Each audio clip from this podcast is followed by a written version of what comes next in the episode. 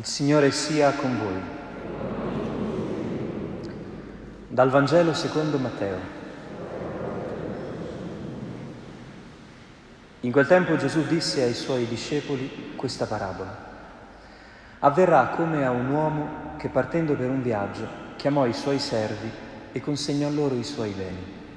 A uno diede cinque talenti, a un altro due, a un altro uno, secondo le capacità di ciascuno. Poi partì. Subito colui che aveva ricevuto cinque talenti andò a impiegarli e ne guadagnò altri cinque. Così anche quello che ne aveva ricevuti due ne guadagnò altri due. Colui invece che aveva ricevuto un solo talento andò a fare una buca nel terreno e vi nascose il denaro del suo padrone. Dopo molto tempo il padrone di quei servi tornò e volle regolare i conti con loro.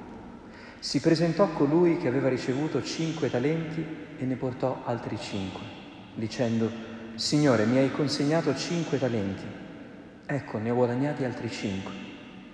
Bene, servo buono e fedele, gli disse il suo padrone, sei stato fedele nel poco, ti darò potere su molto. Prendi parte alla gioia del tuo padrone. Si presentò poi colui che aveva ricevuto due talenti e disse, Signore, mi hai consegnato due talenti, ecco ne ho guadagnati altri due. Bene, servo buono e fedele, gli disse il suo padrone, sei stato fedele nel poco, ti darò potere su molto, prendi parte alla gioia del tuo padrone. Si presentò infine colui che aveva ricevuto un solo talento e disse, Signore, so che sei un uomo duro che mieti dove non hai seminato e raccogli dove non hai sparso. Ho avuto paura e sono andato a nascondere il tuo talento sottoterra. Ecco ciò che è tuo. Il padrone gli rispose, servo malvagio e pigro. Tu sapevi che mieto dove non ho seminato e raccolgo dove non ho sparso. Avresti dovuto affidare il mio denaro ai banchieri e così, ritornando, avrei ritorna- ritrovato il mio con l'interesse. Toglietegli dunque il talento e datelo a chi ha i dieci talenti, perché a chiunque ha sarà dato e sarà nell'abbondanza, ma a chi non ha verrà tolto anche quello che ha. E il servo inutile gettatelo fuori nelle tenebre, là sarà pianto e stridore di denti. Parola del Signore.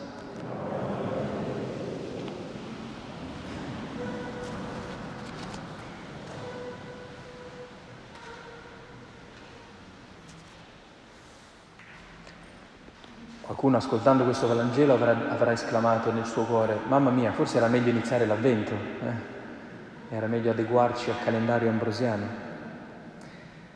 E invece dobbiamo cercare di capire bene qual è la parola che Dio attraverso questo Vangelo e questa liturgia ci può rivolgere. La liturgia parte dall'immagine di una donna forte con la domanda e chi potrà trovarla? Eh? Una donna come quella di cui parla il libro dei proverbi. E alla fine invece si parla di questo servo malvagio e pigro, addirittura inutile. Quindi la conversione che questa parola ci vuole far fare è da un'immagine di pigrizia, di inutilità, a essere invece persone forti, di cui la donna, non l'uomo, è maggiore immagine, secondo la scrittura. Tuttavia dobbiamo partire proprio da questo Vangelo perché è soprattutto questo finale che ci sconcerta parecchio. Ora, se qualcuno venisse da noi dicendo ho avuto paura, guarda, ho nascosto tutto e mi hanno tremato tanto le gambe, no? a noi l'ultima cosa che verrebbe in mente di fare è di dirgli vai a letto senza cena. Questo povero già c'ha paura, sta tremando come una foglia, ha fatto un disastro. Invece avete sentito la, la risposta del padrone, servo malvagio e pigro. Perché non hai dato almeno quel talento non l'hai messo in posta, in banca, da qualche parte, almeno due stracci di interessi li avremmo ritirati. Prendete il talento e datelo a chi? A quello che ne ha dieci, al più bravo della classe. Questo è proprio, oltre alla cattiveria ci sembra persino che ci sia crudeltà qui. E non è finita. E il servo inutile prendetelo e gettatelo fuori. Là sarà pianto e stridore di denti. È fortissima questa parabola, ha un finale che ci sconcerta. Perché il padrone reagisce in questo modo? Perché non abbraccia quest'ultimo servo, come si fa a volte con le persone che sono spaventate dicendo ma dai aspetta, riprova ancora. Bisogna capire bene qual è il tarlo che ha inquinato così tanto il cuore di quest'ultimo servo da meritare un castigo, perché ogni tanto ci vogliono i castighi. Eh? Le coccole vanno bene, ma a oltranza non vanno più bene. Vi ricordate la maestra? Eh? Dietro la lavagna col, col, col, cappello che tutti ti vedono che, che hai sbagliato tu, no? A volte un castigo esemplare perché serviva? Non serviva di certo alla maestra, non serviva tantomeno ai compagni di classe se non per diventare un po' più perfidi per qualche secondo, ma serviva a volte a chi era precipitato nelle tenebre per svegliarsi, per cambiare vita. E perché questo servo ha bisogno di una terapia d'urto così forte, così aggressiva potremmo dire? Perché dalle sue parole si capisce bene che l'immagine che lui ha elaborato del padrone è tutta deformata. Dice così, Signore, so che sei un uomo duro, che mieti dove non hai seminato e raccogli dove non hai sparso. Sentite bene, So che sei terribile, sei crudele. Perché? Perché mi hai dato un foglio bianco e mi hai chiesto di fare un disegno. Perché mi hai dato un po' di anni di vita e mi hai chiesto di portare frutto. Perché mi hai dato un corpo, un volto, una voce e mi hai chiesto di usarle nel modo più bello. È crudele uno che ci dice così. Cioè è crudele uno che ci affida delle cose e ci lascia pure la libertà per poterle sperimentare, per poterle fruttificare. È un uomo duro questo? O è duro il cuore del servo, che pensa male di un padrone che invece aveva soltanto cercato di fargli del bene, di avere fiducia in lui?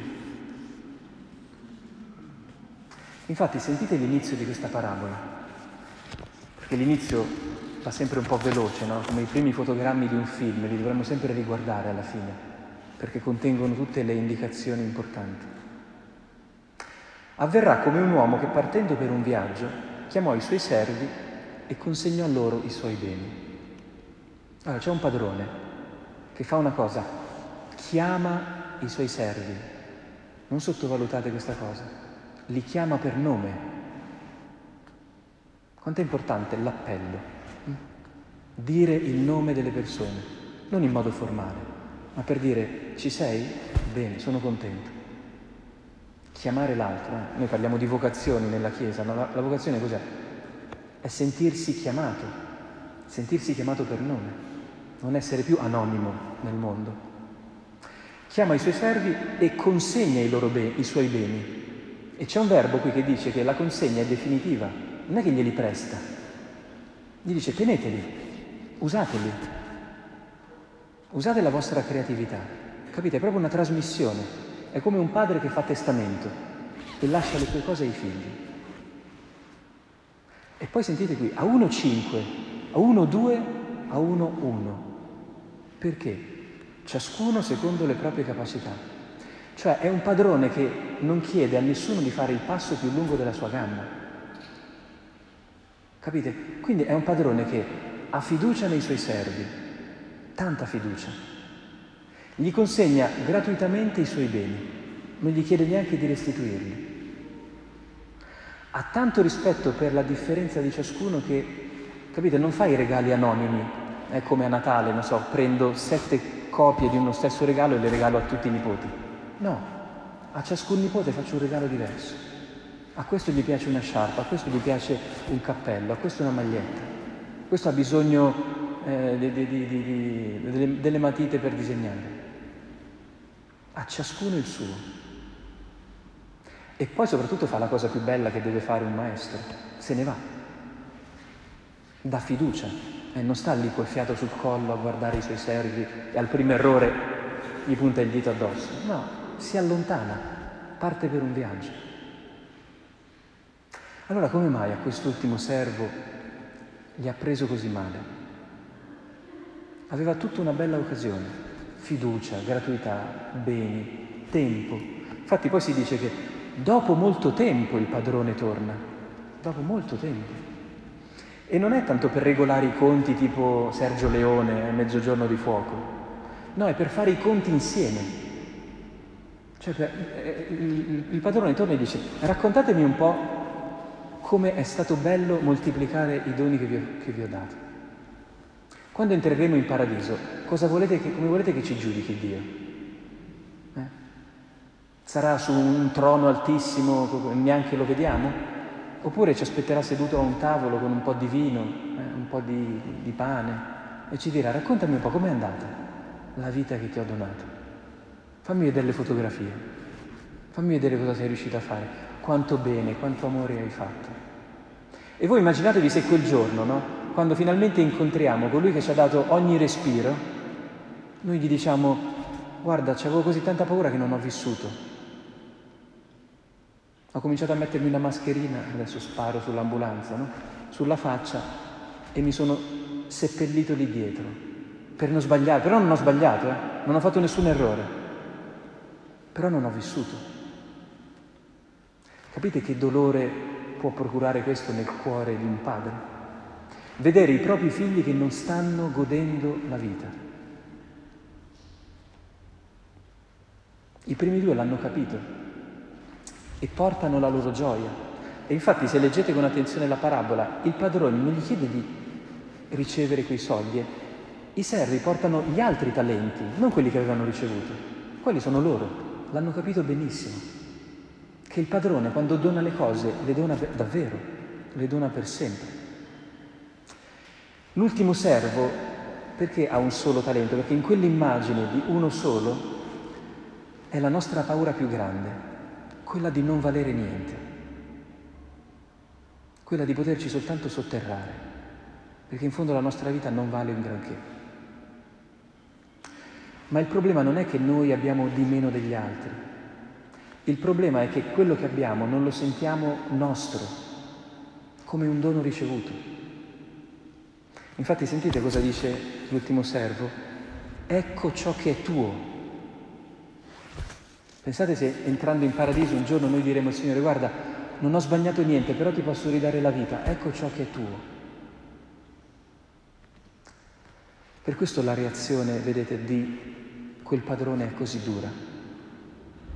Perché se noi non comprendiamo l'amore e proiettiamo nei confronti di Dio tutta la rabbia, tutto il rancore, il risentimento che ci sentiamo autorizzati di avere, Lui non può fare molto se non darci questa terapia d'urto, fuori, nelle tenebre. Perché fa questa cosa? Perché ha capito che quel servo ha le tenebre nel cuore. Allora gli ordina di andare in un posto dove le tenebre sono reali, non immaginarie, come quelle che lui sospetta di avere. Vai un po' a fare i conti con le tenebre, vai fuori e piangi un po'. Però questa volta te lo ordino io, e qui c'entra il punto terapeutico, questo padrone. Qual è la terapia? È che quest'ultimo servo era pigro e cattivo perché faceva la vittima. Quando noi ci sentiamo buoni a nulla, cominciamo a entrare nel copione della vittima e per questo siamo sempre giudicanti nei confronti degli altri. Ci sembra che a noi la vita non abbia dato niente e quindi ci sentiamo autorizzati a parlare un po' male di tutti è che lo sport più diffuso nella nostra società. Allora la terapia d'urto serve a renderci conto di questo. Così mentre ci battono i denti, ci rendiamo conto che abbiamo capovolto tutto lo sguardo sulla realtà. Non è vero che siamo buoni a nulla e non è vero che gli altri sono meravigliosi.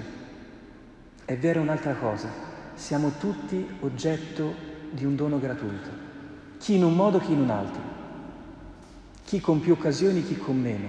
Ma tutti possiamo fare una cosa nella vita, raddoppiare.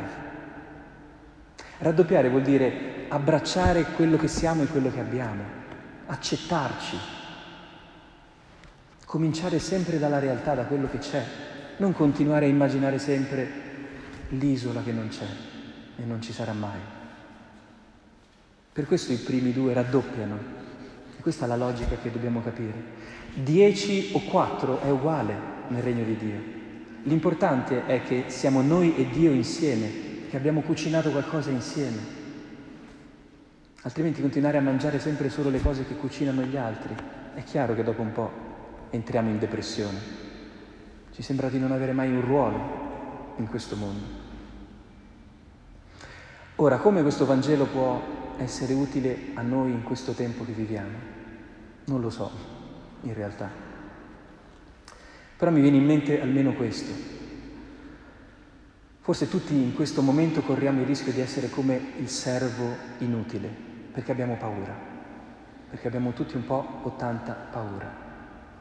Ecco, noi cristiani credo che abbiamo l'occasione di poter diventare un po' come quella donna forte, no? che lavora volentieri con le sue mani, cioè che fa di se stessa uno strumento per cambiare la realtà. Noi non abbiamo meno paura degli altri eh, per il fatto che veniamo a messa, ce l'abbiamo uguale. Ma il fatto che qui a messa noi ci ricordiamo che siamo oggetto di un talento così grande, il corpo e il sangue di Cristo, morto e risorto per noi. Capite che ci può permettere in questo momento difficile della storia di mettere un po' più di amore in quello che facciamo di amare un po' di più, di schiacciare l'acceleratore dell'amore. Noi possiamo farlo perché? Perché abbiamo questa fede, che non abbiamo niente da perdere noi in questo mondo, abbiamo tutto da guadagnare, perché tutto ci è donato, tutto è dono di un padrone buono, che ci ha dato la vita perché diventi gioia sua e gioia nostra. Allora chiediamo eh, al Signore che noi, ma tanti altri uomini di, di buona, e donne di buona volontà in questo momento così difficile, no, di grande paura, possano diventare forti, come la donna forte. Che cosa vuol dire essere forti? Vivere la realtà, accettare quei quattro talenti che abbiamo tra le mani e amarli e impiegarli senza paura di sciuparli, senza paura di sbagliare, anzi avendo come unica paura quella di non aver vissuto appieno, abbastanza. Questa è l'unica paura seria, che infatti chiamiamo il timore di Dio. Che il Signore ce ne faccia un po' dono in questo tempo difficile, ma pieno di grazia.